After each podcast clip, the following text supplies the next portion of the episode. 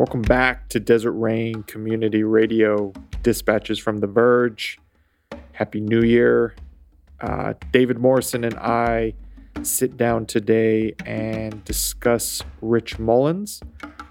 Uh, this is sort of a playoff of a series we did about a year ago um, on people that were influential on David's faith and life, and um, sort of bringing that back for a, a one off to start us off in the new year in and around Rich Mullins.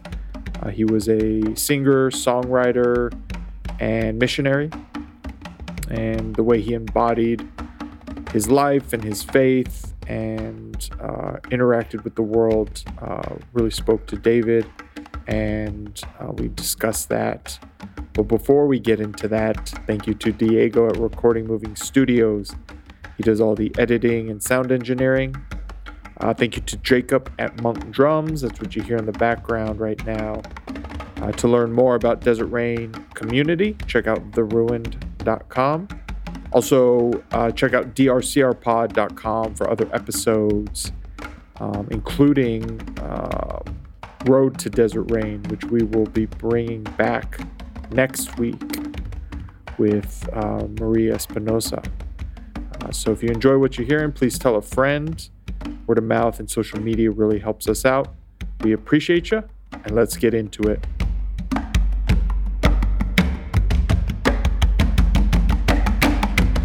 Welcome back to Desert Rain Community Radio. Here we are. Good afternoon, Mr. Morrison. Good afternoon to you, sir.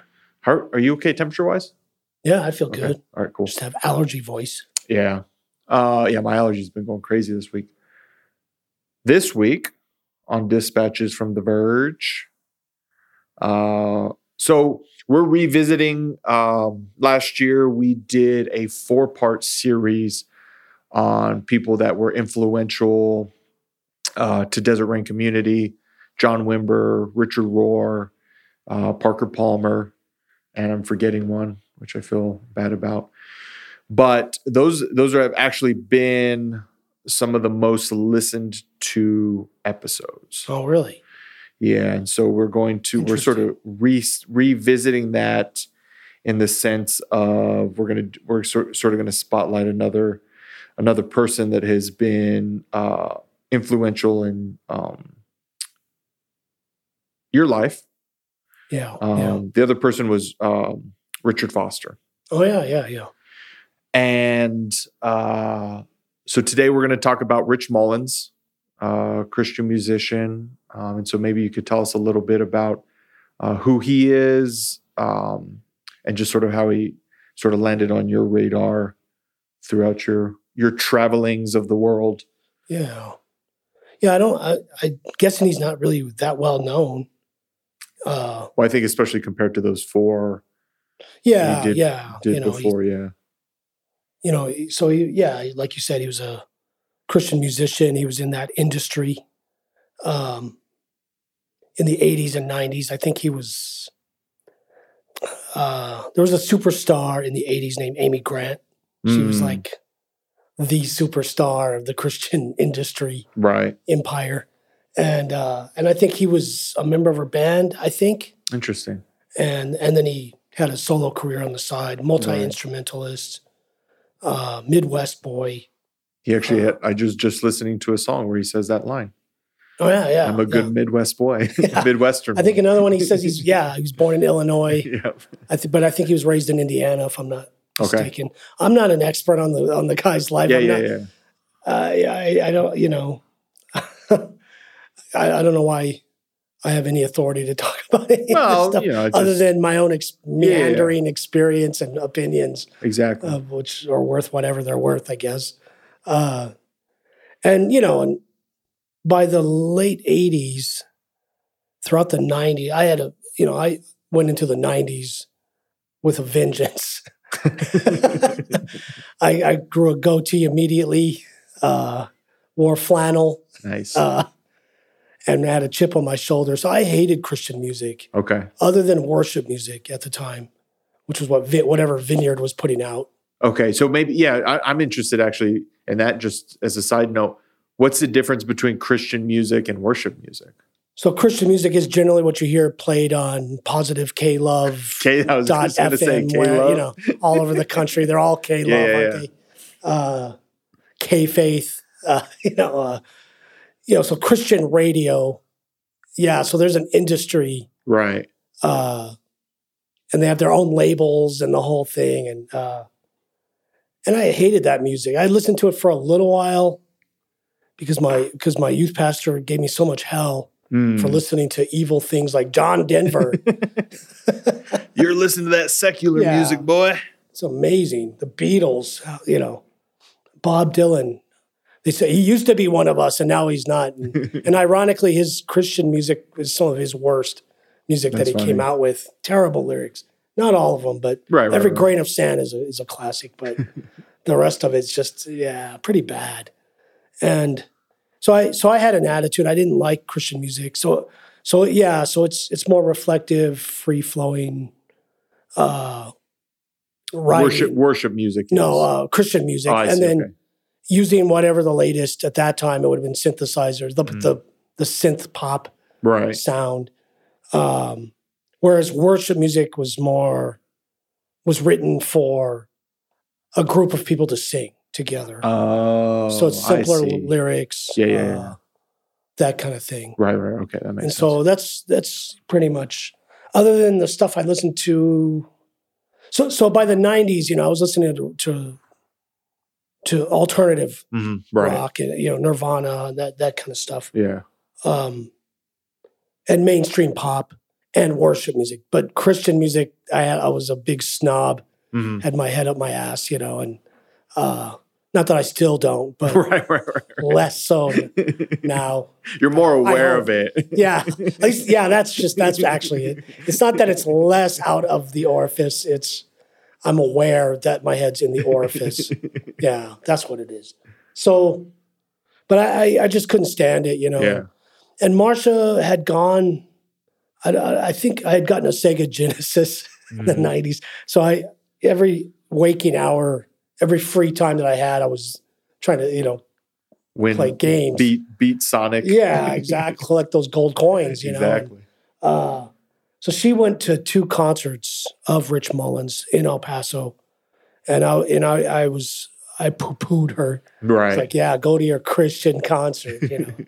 Turns your uh, nose up. but I refused to go, you know, and and she so she really liked him and listened to him, and uh, but for me, it wasn't until I.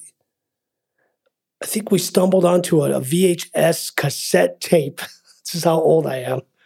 Of uh, a promotion he was doing, I think in the late 90s, middle 90s, mid 90s, uh, for Compassion International. okay. And it was uh, it was just his me- meandering thoughts about each song. And then it was they'd play a video of it. Is that the one you played that for me, right? Yeah, Yeah, yeah, yeah, yeah. I think it's called Legacy something Okay. or other. Um, and yeah, and it, it wasn't so much the music, but it was his his thoughts Mhm. on things that really had an, an effect on me. And his videos were good too, black and uh, you know I like Yeah, the video was done very well. yeah for sure. in Ireland and that kind of Yep. thing. And I was interested in that. So that Irish connection, that Celtic spirituality, I was already beginning to show an interest in that in the mid to So late nineties. Did you come across that tape about the time it came out? I think so. Okay. Uh, I, we were hanging out with Ernie and Linda Nedia a Mm. lot back then because we we had just planted a church and Okay. just hung out with. And they showed it. They're the ones that sh- actually showed it to us. at their house. Oh, Okay. Okay. And then I got a copy of it and hmm just watched it all the time, you know. And uh, so I was deeply touched by that. And then by I think 1997, he was tragically killed in a car wreck. Uh, and so I started listening more. I was more Mm. interested. Same thing in 1980 when I was 12. I didn't know who John Lennon was when he died, and then I started right, right, listening to the Beatles and, then you and John Lennon. retrospectively became. Yeah, exactly. I'm always behind the game on things. And so that's yeah, so that's how I kind of got interested. Uh, ironically, his his probably his most famous song uh is is in my opinion is one of his worst songs. And I think he would to this day would Agree probably wouldn't you. like that song. Yeah. Awesome God. Yeah. Which is it. I didn't realize. So I, I I guess the mics weren't on when I. But yeah, I was listening to some of his music before, just before this, and I didn't realize. But they, yeah, the the vacation Bible school that my mom Yeah. helped put on, they played that song, and there, I remember there was like hand gestures to go with it, like "Awesome God" or something. Yeah. Um, Giving it up for our tribe, our team. Right? so I, I, I, uh, I was really surprised because you know I don't, but I guess you. One of the things that you said is he had one foot in the Catholic world and one foot in the evangelical world. Yeah, because I remember it was scandalous amongst my peers at the time that he was.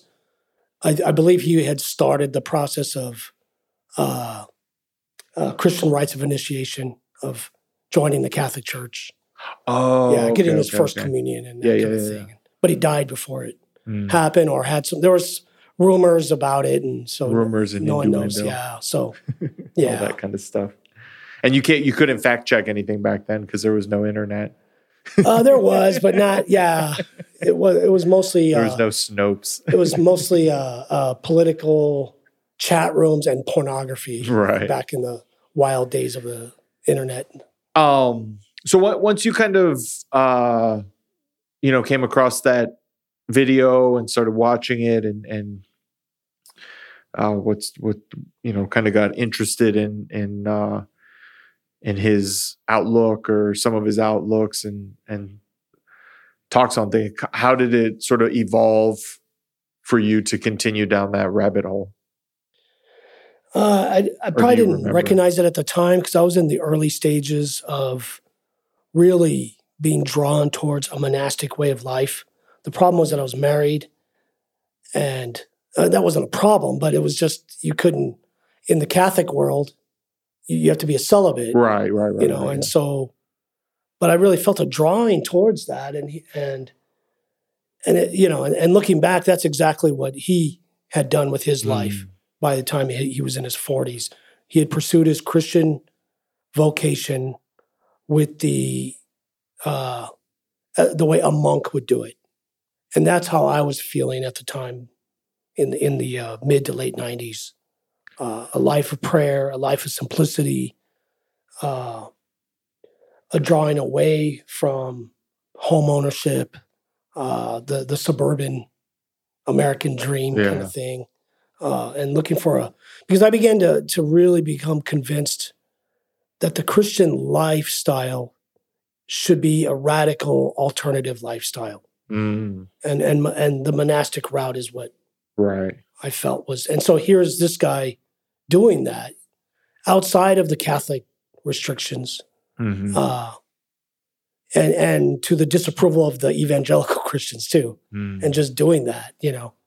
Uh, so So almost felt like a kindred spirit in that yeah, way. I think so. You know, he had.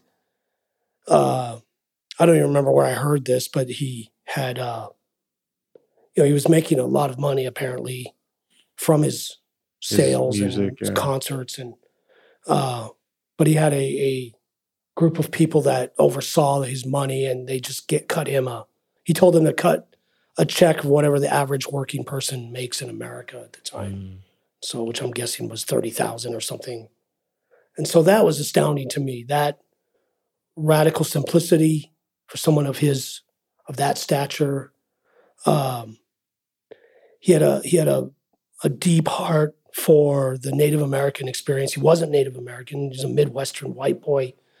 So he uh, wanted to teach music at the reservation, the Mm. Navajo Nation in northern New Mexico, and um, so he had to go get a music degree just to do that. So he did that. Oh, so he could be uh, an official teacher. cer- yeah. certified.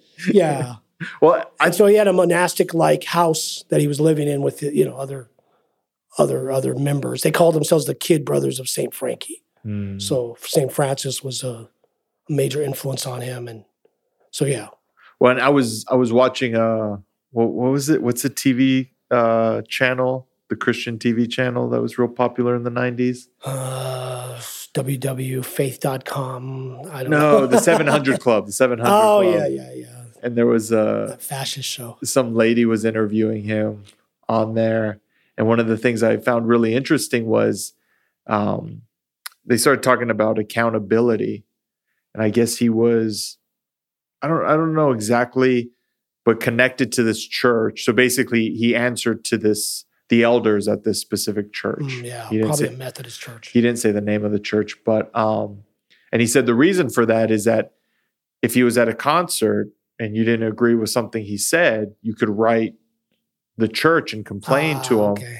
And if it was outside of the lines, you know, they could, he, in his word, knock him upside the head and Yeah. and set him straight, or say no that that's what our church believes. Those are the values and the teachings that this church supports, and so um, you know, so also be able to back him, right? Yeah, like yeah. give him that. And I thought it was very interesting because I most well, I don't know the right way. In popular culture, this idea of of um, accountability is sort of looked down upon, Yeah. right? Like you want to be have that story of pulling yourself up by your bootstraps, or you know what I mean. You there's Right. um, whether it's wh- whether it's like uh, famous people, right? Like just doing whatever they want, or you know, even in the Christian context, we talked about it.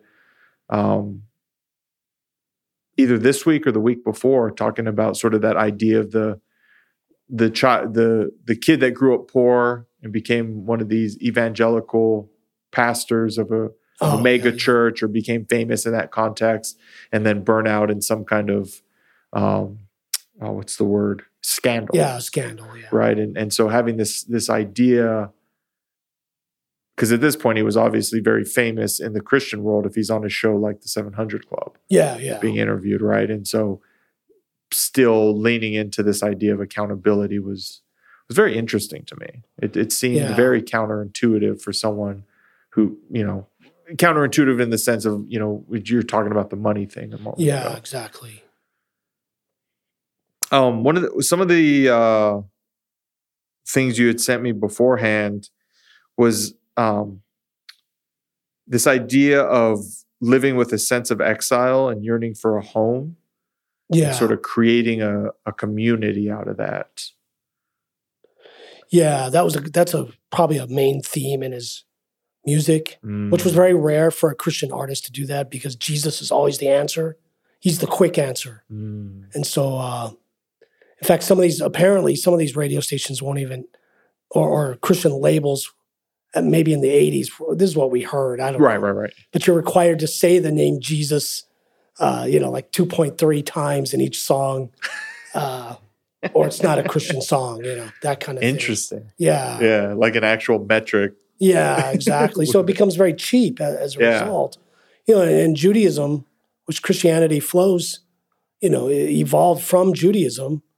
right It's very important to not say the name of the deity. It's Mhm. a it's a, it's a holy name, and there's this approach to the deity of of uh, of uh, complete unknowing. Don't even approach the great mystery with a thought in your head that you think you know anything about this deity. Mm, And so there, and and you get to evangelicals, and Jesus helped me pick out the right bread at the store. You know, it becomes so cheapened that it that it becomes actually anti-Christ and Mm. anti-incarnational. So here's this artist, yeah, dealing with real feelings, singing about real feeling. You know, because most pop songs and uh, you know, mainstream music, it's it's usually about interpersonal relationships.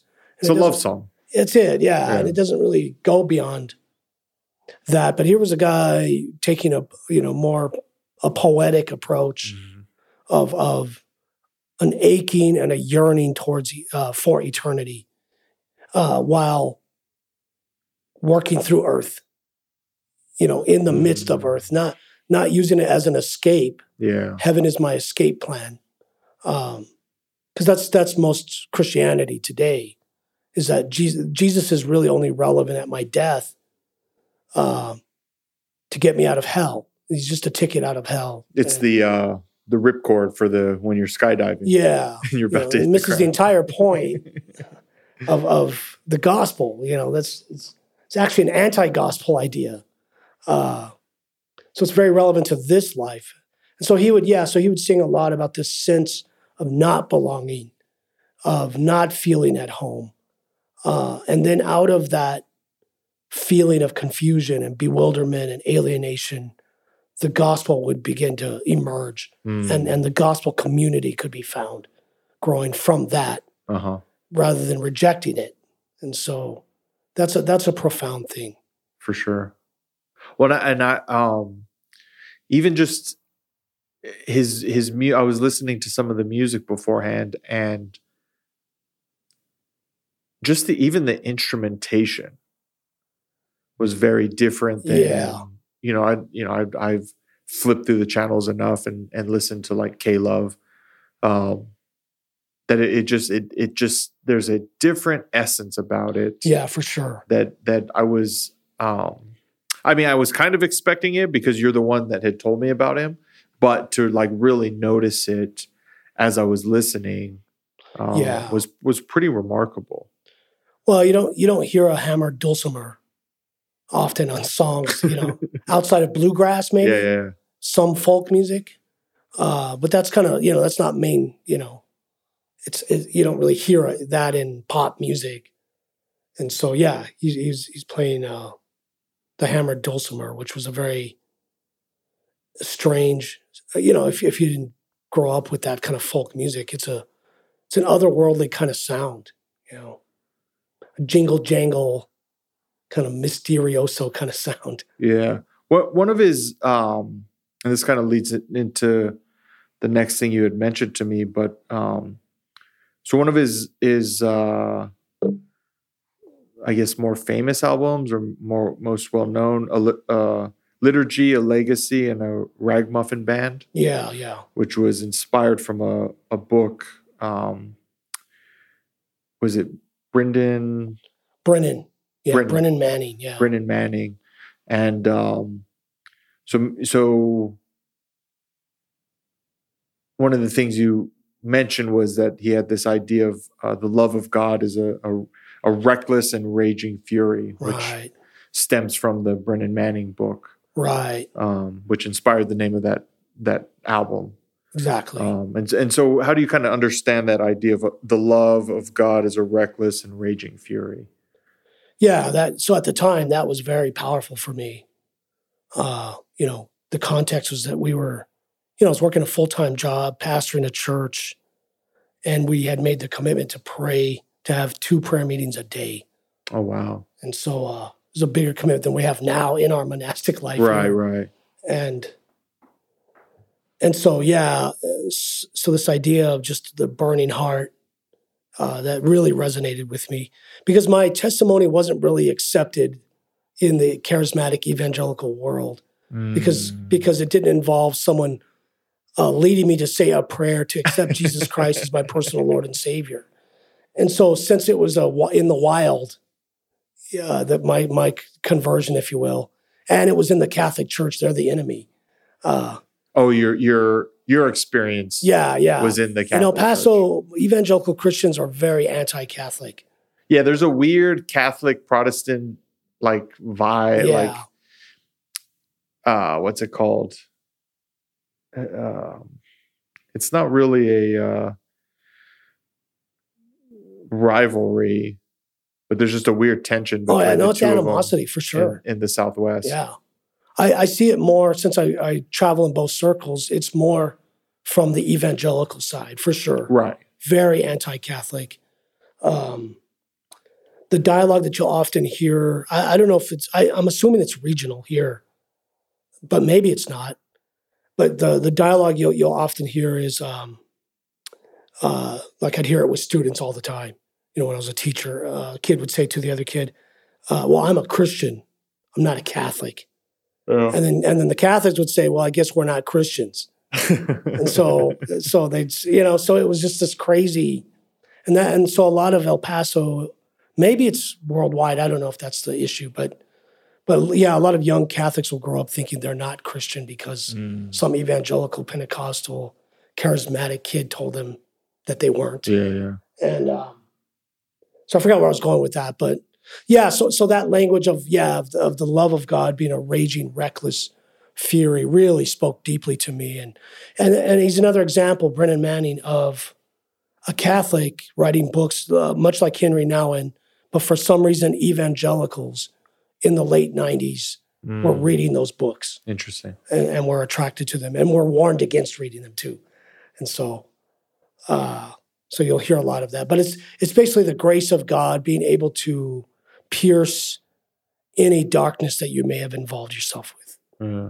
That the light of God's goodness is more powerful than any darkness that you've ever experienced or given yourself to, willingly or unwillingly. yeah. So it's a powerful message. That's the message of the gospel Right. you know the the light has appeared and the darkness can't even comprehend it there is a light in this world there's there's a sun like the iona creed says that i believe in the sun that rises over barbed wire and so even in the in the in the most absolute ter- uh, horrific places in the world there's still kids Mhm. playing soccer there's still laughter there's still light and love happening Yeah. so that that was kind of the message. Well, and, and I think too, um, it was kind of connected to that same point, but this idea of of um, a faith that's based on vulnerability Yes, and um, failure, right. you know, and, and I, I think that's kind of we talk about that a lot here at Desert Rain and, and obviously on the podcast. But the way the way you prefaced it was, you know, a faith based on those two things, vulnerability and failure, instead of this um, edited presentation Right. of what your life looks like. Um, yeah, because I think it, it's sort of in at least in this context, right? This ta- this time frame and this uh, place, you know, we call the United States, presenting a um, edited version is very it's it's part of the culture now, right? With social media. right. Um, so yeah, so maybe you could could speak on how his uh, whether it was his music or his words um, played to that idea of, the failure and, and vulnerability and how how faith can really grow from those two things. Yeah, because that's you know long before social media, religion of any sort has uh, probably the corner of the market Yeah. on on uh, perf- the, the, it's a spirituality of perfecting your image. Yeah, And so there's this idea, and it doesn't matter whether it's Catholic, Protestant, it's a human condition issue. Yeah. Which is uh, for for uh, the Catholics, it's it's uh, you have to be worthy to receive the Eucharist. Mm. It's your worthiness that qualifies you, even though that's the opposite message of what Christ brings and the Gospels. It's actually your unworthiness that qualifies you. But that's not the message you hear in, in church. Uh, you go to a Protestant church and they're going to break open the tiny little crackers and the and the pop top grape juice, and they'll say it's you know you can't earn this. Uh, it's the free gift of God's grace. But if you take this communion unworthily, you are drinking condemnation onto yourself. And then everybody's like, my God, I don't want to partake of that. and so there's this, so so it becomes a game of perfecting my image religiously. And, and that's that's unfortunately, that's the dominant spirituality of most churches. But the spirituality of the Beatitudes, of the Gospels, and, and people like Rich Mullins, Brennan Manning, Henri Nouwen, uh, was no, it's it's the the gifts of my imperfection Mm. are actually gifts, and we can build community not in spite of those things, but because of them. Yeah. Um, God can use my life. God can use anyone's life because of your imperfections, not in spite of them. And um, and so he would say things, you know, very simply, and it was radical for me at the time. It's it's common for me now, but Rich Mullins would say things like, "Your life isn't valuable because you're a, a gifted singer. Your life isn't valuable because you're uh, a nice person, a moral person. Your life is valuable because God values it. Period." And so everybody says they believe that, but no one really practices that because that is the spiritual journey, really, of, of coming to actually believe that. Well, and I think it takes a lot of, um, I don't know if discipline is the right word, but I think it takes a lot of discipline and also a lot of failure Yeah, to be able to have that epiphany that exactly. even in your your failure, uh, you know, God is still in love with you unconditionally, Yeah. right? Like truly unconditionally. Exactly. You know, not even this this uh, human idea of of unconditionality that we have. Um, and it's fun when you were talking about like this religion of perfecting uh, your image. The first thing that comes to mind, the saying, the common saying, "Oh, got to put on my Sunday best." Right. Yeah. You know what I mean? So even your your Goes ni- your that. nice clothes yeah. you only wear on Sunday, which which is like so you show up and look good for the sermon, right? Yeah. Yeah. And I used to be against that, you know, because the vineyard is very low church, as low as you can go, kind of uh, traditionally. And, but there is a place uh, like the traditional African American churches. It was the only time Mhm. you could dress up and and have that dignity. And so uh, so th- that's not what yeah, so Sunday's best in in the black church tradition and probably the Hispanic uh tr- the Mexican churches uh I, I have a, a, newfound respect for that. Mm. So if they're wearing a suit, I'm not, you know, I, I don't think of it that way anymore. Right, right, right. But I, I didn't mean to get off the. Well, I think I mean I think it's everything's in context, right? Yeah, like yeah. It, it's different things point towards different um in different directions. Um, yeah, because when society forces you to wear a maid's uniform, mm, uh, and society is saying this is what you are, you know, the white supremacy, uh, the structure of our white supremacy. Then Sunday was the only day you could be uh, free Mhm. and have that kind of dignity and dress up in a very, you know, uh, the, traditional colors would be loud pastel yellows and pinks, and which a pink suit is pretty. yeah, you got you got to be a pretty big badass I to wear a pink suit. Yeah, I, I wish I could pull something like that off. Too short though. Well, I couldn't do it. You might be able to. I could do like a silvery green kind of suit, not light you could green. definitely you could definitely do that. Yeah, you don't want to do seafoam green. But then they'd think I was the mascot at Notre Dame. Just don't It's put up your just don't put up your dukes in the the weird reverse way. Yeah. Um, so one of the things that uh, from the a couple of the interviews I watched, and uh, and you mentioned it in in some of the things that we talked about beforehand, but the um, authenticity and humility, Yeah. you know, and and this uh, from the things I watched, he was either a really good actor at pretending to be authentic Yeah. and humble, or he really was embodying that that idea Yeah. of um, auth- authenticity and just knowing who he was as an individual. Yeah. Um, and may, so maybe uh, how that that aspect of his life being authentic, right? How did that sort of catch your eye, either you know from listening to his music or Yeah, because I had heard stories like I don't I don't even remember where I heard this, but so he he would open up for Amy Grant, who had huge Mm. crowds at the time, you know, and I think she's still an artist. I think she might be in the country. It sounds familiar. genre now, Yeah, I- the I name sounds super familiar. She she was an amazing artist and still is, you know. I'm sure she's still out there. Um, music is so vast now; it's hard. it's to, hard to yeah. Yeah. Uh, TV shows are so vast now too. You can't, you know, TV the shows, choices are just too many. Yeah. Yeah. So anyway, um, and so he would open up for for her uh, performance, and he would walk around the crowd in his regular clothes, and there were times where groups of kids would make fun of him for being a homeless guy there, which is kind of that is the state of American Christianity right there. Right. Uh, Christian kids going to a Christian concert, and they mock the the poor Mm. uh, yeah, that makes sense because where we're at now, uh, with the with the uh, idolatry of that you see so prevalent in American Christian churches, you know, the nationalism, the uh, the materialism, consumerism, and all that. Um, so, but that that really caught my attention, you know. Mm. Um, and then, you know, and so years later, we were already out here. I was um, guest speaking at a church in El Paso, and I was wearing, you know, one of those Baja pullovers. I used to wear a lot of those, and they got just too staticky for me. Uh, Too clingy. and it was funny because this drunk uh, homeless guy wandered in in the middle of the sermon when I was preaching, and he's wearing the exact pullover that I was wearing, and we both looked like we were homeless buddies together. And he started yelling things out in the sermon, and I would respond to him, you know, and uh, and I, I felt like that was my Rich Mullins moment, you know. Mm. I had arrived, you know.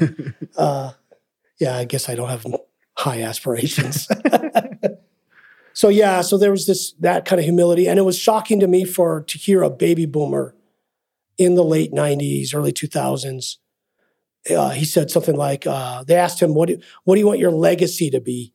And baby boomers are obsessed with leaving their legacy behind, as if uh, the global warming that we have, uh, broke economy, isn't a legacy enough that they've left us. So anyway. well, the problem is they don't leave.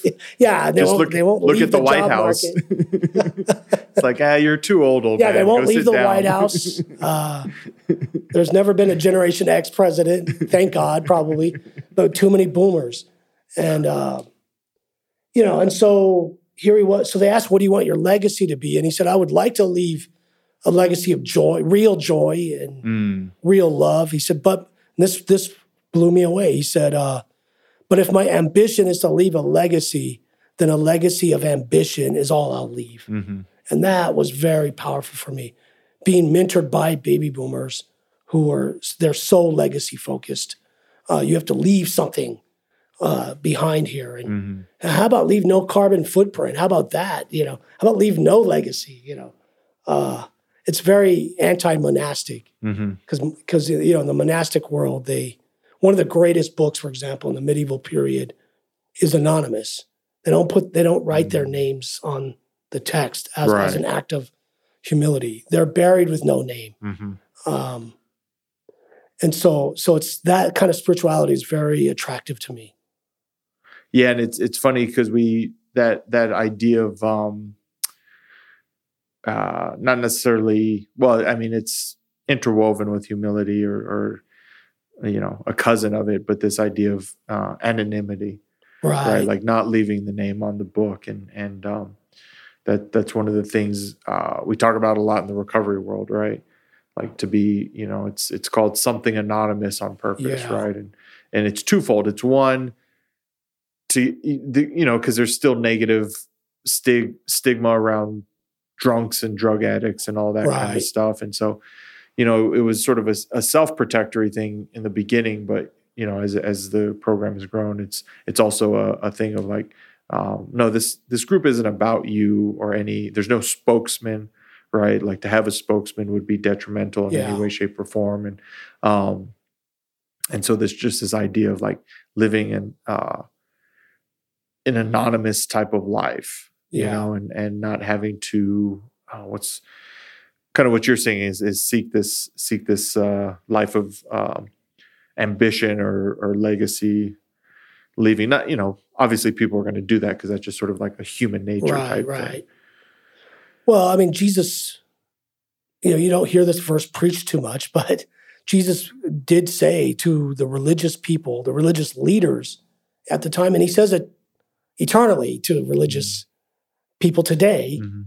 that the hookers, the drug addicts, the drunks, uh, the pornographers, the uh, the Democrats in that world, that's who they see, are entering the kingdom of God before you religious people who uh, have it together.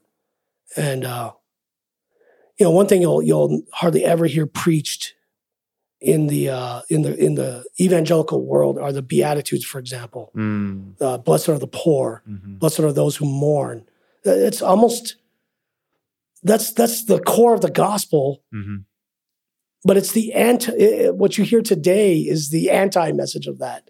Uh, you, you can't mourn. You have to be happy all the time. Our God is an awesome God.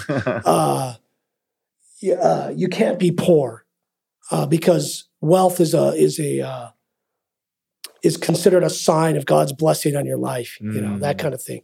And so it's it's almost the the opposite. So to hear someone actually singing the Beatitudes and and the values of that uh, in the early 2000s, late 90s was very uh, intriguing to me, and and and it, you know and attractive as well to hear that side of the gospel. Well, it's interesting too because in this instance, you know, talking about this this specific person, uh, he because he was such a gifted musician um, and seemingly a gifted uh, songwriter as well, to pick those stories, right, or those maybe not stories, but those messages Right. to project into the world um, which you know probably at the end of the day wasn't as uh, popular as what some of the other you know if you were saying Jesus three and a half times Yeah. for every song or you know what I mean, sort Yeah. of hitting these other metrics. Um, in a triumphal way, usually. yeah, Or if I've had a bad day, it's usually first world problems, you know. You know, I, I can't think of one, but I Al- got a, I got a ticket going home. you like know? Alec Baldwin shooting you. yeah, yeah. You know? I'm just joking. So I was going Um, to come back to Baldwin, wasn't it? the uh one of the one of the things you also talked about was sort of his prophetic voice and we've Oh, touched yeah, yeah. about it touched on it sort of throughout this conversation but maybe you could you know re- reach on that I, I you know i know um in your your past walk in faith right a prophetic voice is, it seems to be a recurring theme Yeah. in your in your life but um sort of in this context with with rich mullins and his sort of his going against the grain Yeah, yeah. yeah yeah, he definitely had a prophetic voice to the church. You know, in the context of the mid to late '90s, it was a it was very radical. It's not as radical now, but for his Mhm. position and 20 his years ago. place, yeah, to say years. things like like he'd go to Wheaton College, which was, uh, you know, the, that's the the mecca of evangelical seminaries. Mm. Uh, he'd do a, you know the chapel services there, and he'd say things like, uh, you know, the kingdom of God is not uh, you living in your gated community where you don't ever have to interact with gay people or drug addicts or poor people. Uh, that, that's a radical statement, you know, uh, for that time Mhm. um, or or he'd say, you know, the the the popular evangelical teachers uh, that teach about prosperity, they're not bad. Which I would, I, I think he's being nice. they're not bad people, uh, but they're just wrong. And he would just, yeah. So to start calling out the church on its suburban values uh, rather than gospel values. Um, and it's the same with with Francis, Pope Francis. He said the po- the church. He's calling the church. It's that same prophetic voice. He's calling the church to go back to its roots in being poor. Mm. Um, you know, and so he'd say things like that. If you want to be close to Jesus, you have to be close to the poor, and and not the poor as an objective group of people, but the poverty in your own heart as well. You need to be connected to the poverty of your own life yeah so that you can even connect subject to subject, not not from a place of power. Most people want to help the poor from a place of power and from a distance. well and so they can put it on so kind of going back to that edited life Yeah, you know yeah. put it on their social media exactly. No, you have to be involved in relationship. Um, put in, you know, I mean, the calling of the gospel is radical and it's scary. It's challenging. Well, it's funny too because it it I kind of saw I was I you know I, I mentioned that interview with the 700 Club Yeah, lady yeah, and he was talking about this like life of mission, right? Like this I don't I don't remember the exact question, but basically part of his answer was to stop doing music and going and living in in some missional yeah. aspect somewhere in the world. Excuse me. And I don't remember exactly how the lady prefaced it, but basically pushed back in the sense of like, she's like, you know, she's like, well, me and my husband went and did a, a mission in the Philippines and on the flight back, on our private jet. um, her husband was talking about being able to do that full time. Yeah, You know what I mean? And and I don't remember exactly her wording, but kind of called it escapism and something like that. And Wow. and um, then they they started the the conversation evolved and talking about like if you can't live a life with Christ wherever you're at, moving somewhere isn't going to change that. yeah, that's powerful. Yeah, and I thought that was very interesting, especially for someone, you know, I I've moved a, a lot in my life, and one of my kind of go to things is to like move away. But every time I move, I'm still I'm still with me, yeah. right? Like I'm still I'm still wherever I, I go, and um, it was it was a cool reminder watching them go back and forth. Well, it wasn't even a back and forth. They were, you know, they, it was just a conversation. Yeah. And you know, for them to talk about this idea of like, if you're not if you're not walking this life of Christ or this life of the gospel right where your two feet are right now, Yeah. going to the Philippines or giving up music or you know whatever yeah. whatever it might be, you're not going to just suddenly start living a Yeah. Christian gospel based type lifestyle. You're going to just Yeah. move geographically and continue being whoever you are.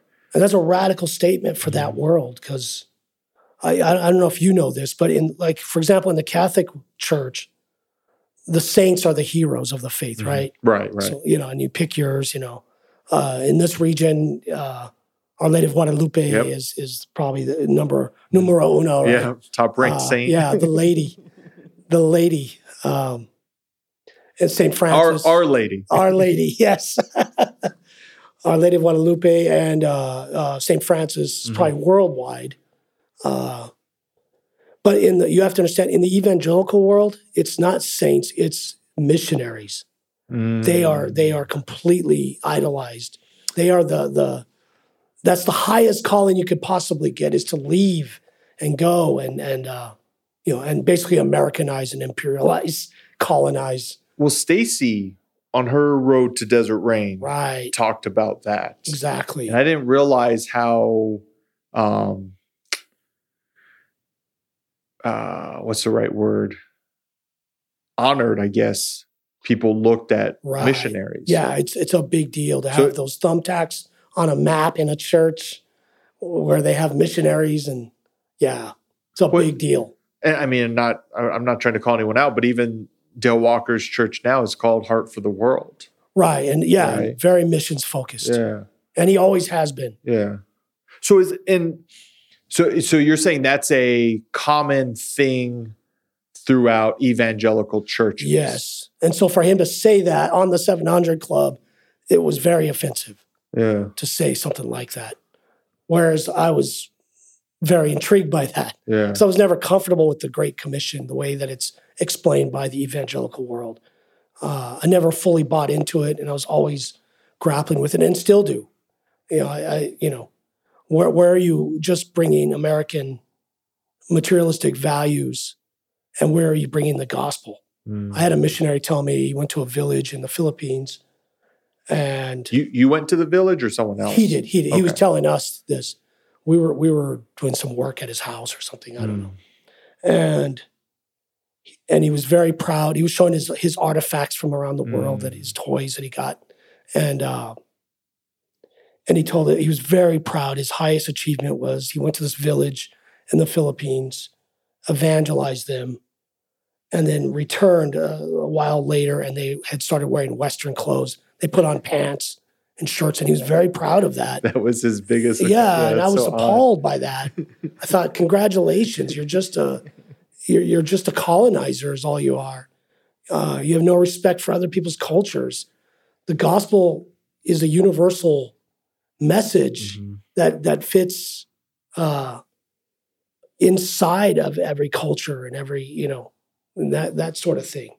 And so it has an honoring, it has a respect of of cultures, and and uh, yeah. So Christian missionizing has had a dismal history of that. Just look at at the history of Africa, and you'll be, you know, the the European and American missionary Right. movements in Africa, and you'll be you'll be pretty discouraged. Not to say Yeah. that there hasn't been, you know, I think digging wells, providing clean water, working with malaria, you know, uh, uh, actual service is a Yeah, great yeah, yeah. thing. Yeah. So don't get me Well, wrong. and I well, and it's it's a it's. I mean, I don't even know. Uh, but it but it's a weird. It's it's like anything, right? It's there. Any movement you have, there's the plus side of it, and then the the, the negative side of it, Yeah. right? And and sort of. Um, I mean this this term still cracks me up to this day, but that idea of a Jesus sandwich, right? And Right, right. offering something so that you can talk about Exactly. Jesus instead of um, seemingly, and especially in the context of this conversation about Rich Mullins, of like I think the inspiring thing for me learning more about this guy um, is like, okay, so how can I better embody the gospel so that I don't need to go and offer someone some service, right? Right. Because arguably, like you're saying, building wells and getting clean water to people and and reducing malaria um, and things of that nature are are good services, Yeah, right? you can't argue with that. but to then on the backside be like okay now let's now let's talk about jesus right so how can i minimize my idea of like okay I, i'll go help at a soup kitchen so that i can talk to people about jesus Yeah, instead of just living a life of service. Right. so people ask me like what what do- like what why why would you live that way? Or like you know what i mean? So it, it is this revolutionary idea that if i if if somebody right in this context i'm i'm speaking from my perspective but so if i live the gospel it's so different than regular american life right? Exactly. regular western life that someone would it would pique someone's interest Yeah, to start a conversation with me um, just for the sake of the conversation. Yeah, not not for me trying to sell something or get them to say a prayer or whatever you know Yeah. whatever the the um however however it, it would look like to close a deal quote unquote.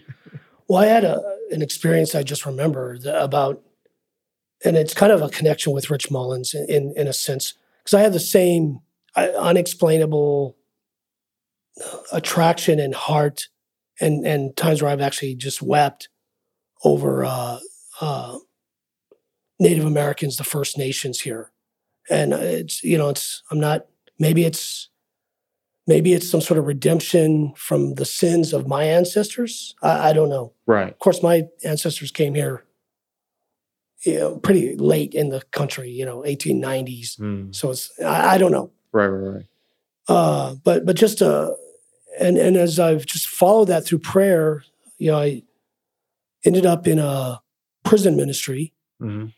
and through my relationship, I struck up a relationship with uh, the chaplain there, who was a Tibetan Buddhist, and he was uh, mentoring me. Uh, Jeff Mulak is his name. He's a, he's now a hospital chaplain. Actually, he's retired now. he's up in the northwest right Yeah. So at the time, he was in in the prison in New Mexico, right right right i understand and and so through him, through just having conversations with him, I found out that the native group in the prison did not have a sponsor from the outside because none of the Mm. churches would sponsor them because they wouldn't support the Oh. sweat lodge. Uh, all they needed was was uh, supplies for the sweat lodge. right right Uh, you know, sage, uh, sacred sacred materials tobacco uh, tobacco, uh, and to have a feast on, on Native American Day and on the the the cel- their celebrations, which were the the four seasons, the solstice and equinoxes. And so I was like, of course we'll do that, and it was a huge honor to be able to. And so they invited me to their to the talking circle. Hmm.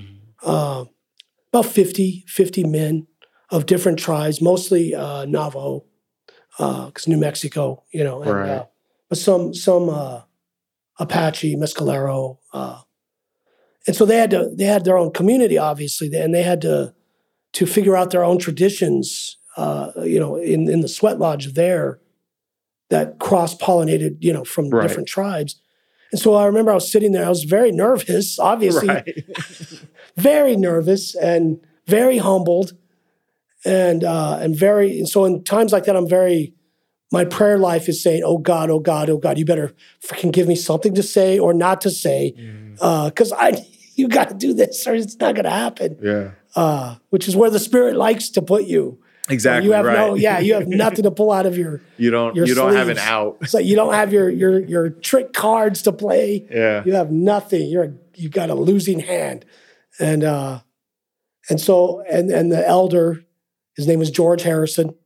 Uh, really yeah, That's- that sounds awesome. right out of a Sherman Alexie that's awesome title, right? Uh, uh, a Navajo named uh, George Harrison, and he said, "Mr. Morrison, we're we're very uh, uh, happy that you're you're going to sponsor us in your community, your church. Uh, but can I ask you why are you doing this?" And I was like, "Oh shit," you know, kind of. Uh, And so, just kind of that moment, I told him, um, I don't know why we just, uh, I feel that there needs to be obviously a reconciliation, uh, a healing Mm. of, of things that have happened uh, from white culture to First Nations. And I don't even know how we even take a step, but maybe this is a step Yeah. in a small, tiny way. And I believe in small, tiny ways. And and I would like to uh, to just hear your stories and get to know you. That's I honestly don't. I'm not trying to convert anybody to, the, to the Jesus. And so I gave up that card um, uh, to to go show them Jesus Mhm. uh, so that I could see Jesus in them.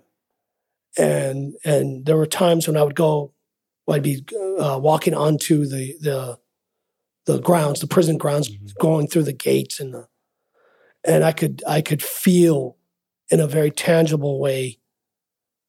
I was literally physically visiting Christ the prisoner. Mm. I was in prison and you came to visit me. And it was a profound sense of intimacy with God yeah. in that sense. And it was all just in my head and in my heart, you know. Um, but it was it was powerful for me. I was transformed Yeah. through that time. And uh, you know, and then when my health issues, I couldn't go back in there Mhm. and you know, and some other other issues came up. So but I got to do that for about 10 years. Oh wow! I Uh, didn't realize you did it that seven, long. seven to 10 years. Yeah. Yeah. Yeah. That, I- Um, that's. I mean, we've talked about it here, but some of my biggest transformations have been going into the visit people that are incarcerated. Yeah. It's a profound thing. Yeah. And so I, I don't know. So that's that's my stab at missiology and Yeah. Well, I think that's also uh, an example. Granted, you had to travel to the actual prison, right? But Yeah. you were still doing it where you were. It was in the proximity of where you lived. It was a proximity within. It was a sustainable thing you you did with your life, yeah. you know. And it wasn't like you had to go travel to the Philippines or to you know what Central America. You know, name name the the impoverished place that people want Yeah. to travel to and and quote unquote deliver Jesus. Well, and that was that's that made me kind of a, an oddball uh, among many other things, but in the in the uh, Dale Walker's ministry because I was I was kind of vocal and I was young and uh, you know more of an asshole than I am now, but I was I was kind of anti missions Mm, in in a very highly mission focused kind of place because I felt like we're here. This is where we're at, uh, and there are people that that need service. Mhm. They need ministry. They need uh, love. Uh, let's just do that, you know. And it wasn't nativism. It just wasn't. I just didn't, you know, see the point Yeah. of of going. And you know, and I, uh, you know, they could sit down with me and correct me, and I'll probably agree with them on a lot of points. But you know, it's just hasn't been. But even our little community here, we we didn't set out to have a, a mission base in Yeah. uh, what, what uh, Puerto Vallarta that came through our relationships, Yeah. and now we have Victor uh, through an amazing story. Hopefully, Medea Nedia will come on and tell us this story hopefully. if she's listening. and her, and her brother getting out of Texas prison Mhm. and and being deported to Mexico, and now is doing amazing community service, gospel work, really. Yeah. And he, and he's not a an overt Christian in that sense. He's he's he's doing the the work of Christ. Yeah. Um, you know, Well, there- just there serving, just serving that community. Yeah. Yeah. and it's the same Francis Franciscan tradition, where you know people love to quote him, but uh, where he said, "At all times, preach the gospel, uh, use words if necessary." Mhm. So, in other words, it's more about your behavior and what you do than anything about what you say. Yeah. It's how you say the ordinary things too.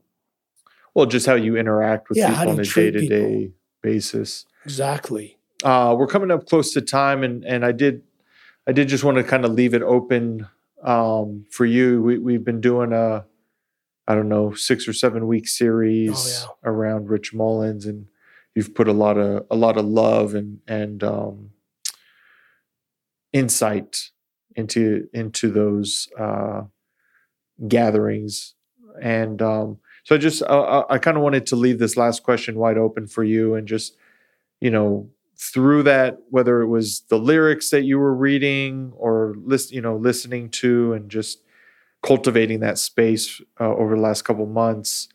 Um, any insight that uh, maybe was a, something new that came to you from that, or maybe it was something forgotten, right? Like something you had Yeah. you had already known and sort of embodied, and maybe had had drifted away, so to speak, and and was returned to you during uh, during the last few weeks. Yeah, it was definitely that. So we we do a Wednesday night. Anybody who's listening is you're welcome to join in. Just ask us for the Zoom link. But Wednesday nights we do this uh, 20 minute meditation guided medit you know meditation called the the Cathedral of Earth, Sea, and Sky. And we had just done one on. We did a 20 week series on praying with the four elements, wasn't it? uh, or uh, you know, with uh, earth, uh, water, wind, and fire. Um, and it was, you know, and the people that participated seemed to benefit from it, you know, and and so I was trying to think of what's the next one, what should we do next, and uh, uh, and it was actually David and Danny West, the ones that play the music for uh, we were eating dinner with them and they they said something about Rich Mullin. They had just discovered his music or something, Mm. and I hadn't thought about him in a long, long, long Right. time. And so the next day, we're I'm driving up the highway on a dark desert highway, the cool wind in my hair, and uh, and I thought, oh, what the hell? And I put on a the color green, uh, uh, Rich Mullins song, probably my favorite. That and Land of My Sojourn, and um, and that particular day, the, this was September, I think, uh, maybe October. The the mountain, the Franklin Mountains, were super green from the All the rain, un, yeah. unusual rainfall, Yeah. and the sky was stunningly blue. And that that lyric came out, you know, uh, you have made blue for the sky and the color green that fills these fields with praise. And uh, and I just started crying like a little bitch, you know, just like crying and crying. And then the next song came on, "Land of My Sojourn," which is uh, as a line, you know, in in the uh, in the greed and the glitter of those high tech casinos, uh, some mendicants wander into a cathedral, and there their prayers are still whispered, and I'll sing their song in the land of my sojourn. And so I'm just so Marsha gets in the car. I was going to pick up Marsha, and she gets in the car. She's like, "Oh, you have allergies?" And I was like, "No." And I started crying. And so I thought, yeah, let's let's revisit Rich Mullins, uh, his music, keep him alive. He's one of those those presences that still I feel looks over us in our Mm, community. right. Uh, Saint Clare, Saint Bridget, uh, and these different different people, and uh, who you know might take an interest. Uh, if you if you pray to saints for for your family, you know, to to lift up prayers for you, uh, I recommend. Uh, the obscure saints, because less people are asking them for They're for less prayer. busy. Yeah, so, you know, so instead of Our Lady of Guadalupe, she's probably her phone's probably pretty Yeah, busy. You yeah. know? she's getting texts every couple seconds. So uh, anyway, uh, so these yeah, so they look after us, they mind us, and and then the other the other thing I don't know, we're running out of time. No, no. Keep So in yeah, so then in the process, um, I I really I usually pretty good about the the feast days of saints. Mm, But for some reason, the last, I think COVID just kind of threw me off. Uh, I'd totally forgotten about October 4th being St. Francis's mm, feast day. And we have the these, uh, we, we had a campfire on a Saturday night, and Boot and Stacy had invited a friend who's an Episcopal priest in his 30s. And he pastors St. Francis on the Hill. His name is Justin. I forgot his last name. I met him only, I guess I met him at the interfaith group years ago and then met him that night. And and the gospel reading we follow, you know, the Episcopal Church, we follow the same readings and and it was the passage on divorce, and I wasn't really looking forward to having to unpack that. mm. So I asked him, What are you preaching on? He's oh well, it's St. Francis's feast day. And you know, and his church Yeah. is St. Francis on the hill. And he said, I'm gonna preach on the the stigmata of Francis Mm. and and you know, and I said, yeah. What? And so he said, yeah. I'm going to talk about how a seraphim appeared to him, and between the wings of this seraphim, this shining, fiery angel uh, with six wings. That's what a seraphim is.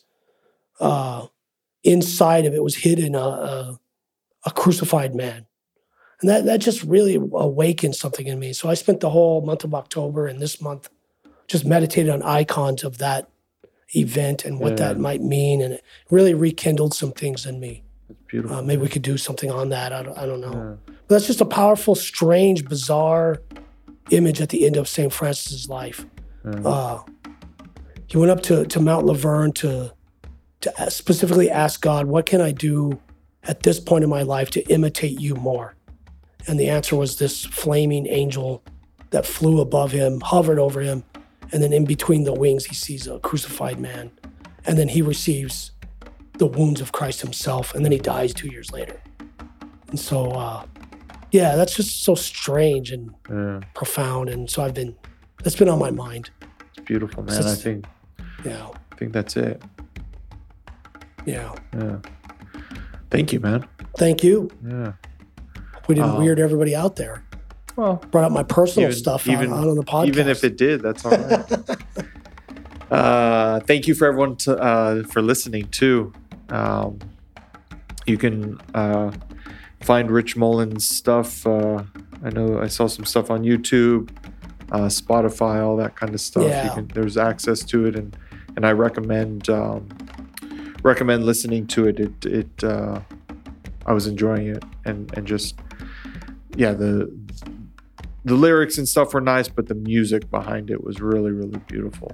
Um, and and I, I'm usually the opposite. Lyrics and stuff like that usually catch my attention, and the music's fine. But yeah, because you're a hip hop man, aren't you? yeah, yeah, yeah. So uh, that music you hear in the background, that's Monk drums. Thank you, uh, Jacob, for that. Uh, thank you, David, for your you, your insights and and um, knowledge. Uh, if you if you want to learn more about Desert Rain, um, including the uh, the Wednesday night thing uh, David mentioned, the Zoom, uh, you can find that information on theruin.com. Um, there's a place there to reach out to get that, and uh, yeah, we'll talk to you next week. Talk at you next week.